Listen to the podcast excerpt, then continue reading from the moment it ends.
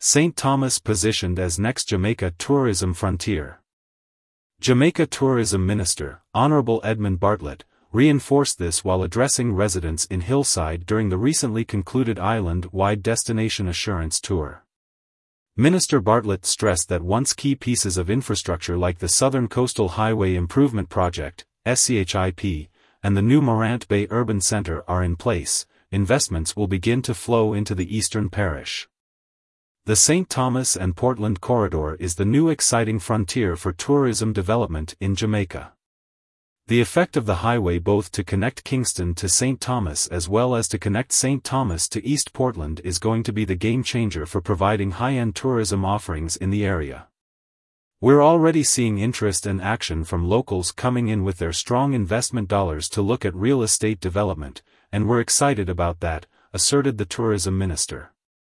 At the same time, Minister Bartlett encouraged Jamaican investors to start brainstorming ideas for St. Thomas and emphasized that he wishes to see a locally driven transformation effort that creates experiences for the people of Jamaica first, which are then shared with the rest of the world. In discussing the natural assets that make St. Thomas attractive, Minister Bartlett noted. Reggae Falls excites us.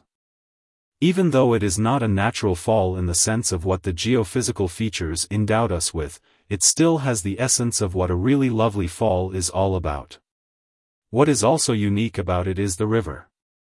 We have two rivers that meet in the area, and with it, we could do a riverine experience along with the falls. The tourism minister underscored at the site visit was investigative and aimed at more closely understanding the asset so that the ministry could better formulate a plan that incorporates all the necessary players as well as the community in building a product that is enjoyed by local and international visitors. Additionally, Minister Bartlett visited the Bath Fountain Hotel, which he said would undergo further development shortly. The tourism minister also indicated that he would be returning to St. Thomas in July for a ribbon-cutting ceremony for the newly rehabilitated road leading to the hotel, which was financed by the Tourism Enhancement Fund, TEF, and executed by the National Works Agency, NWA. Seen in image, Minister of Tourism, Honorable Edmund Bartlett, third left, talks tourism development with residents in Hillside, St. Thomas as the majestic reggae falls flows in the background.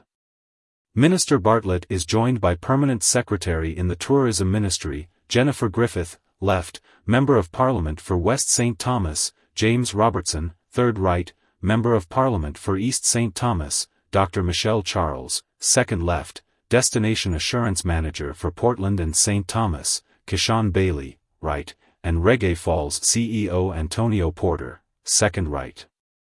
Image courtesy of Jamaica Tourism Ministry. More news about Jamaica.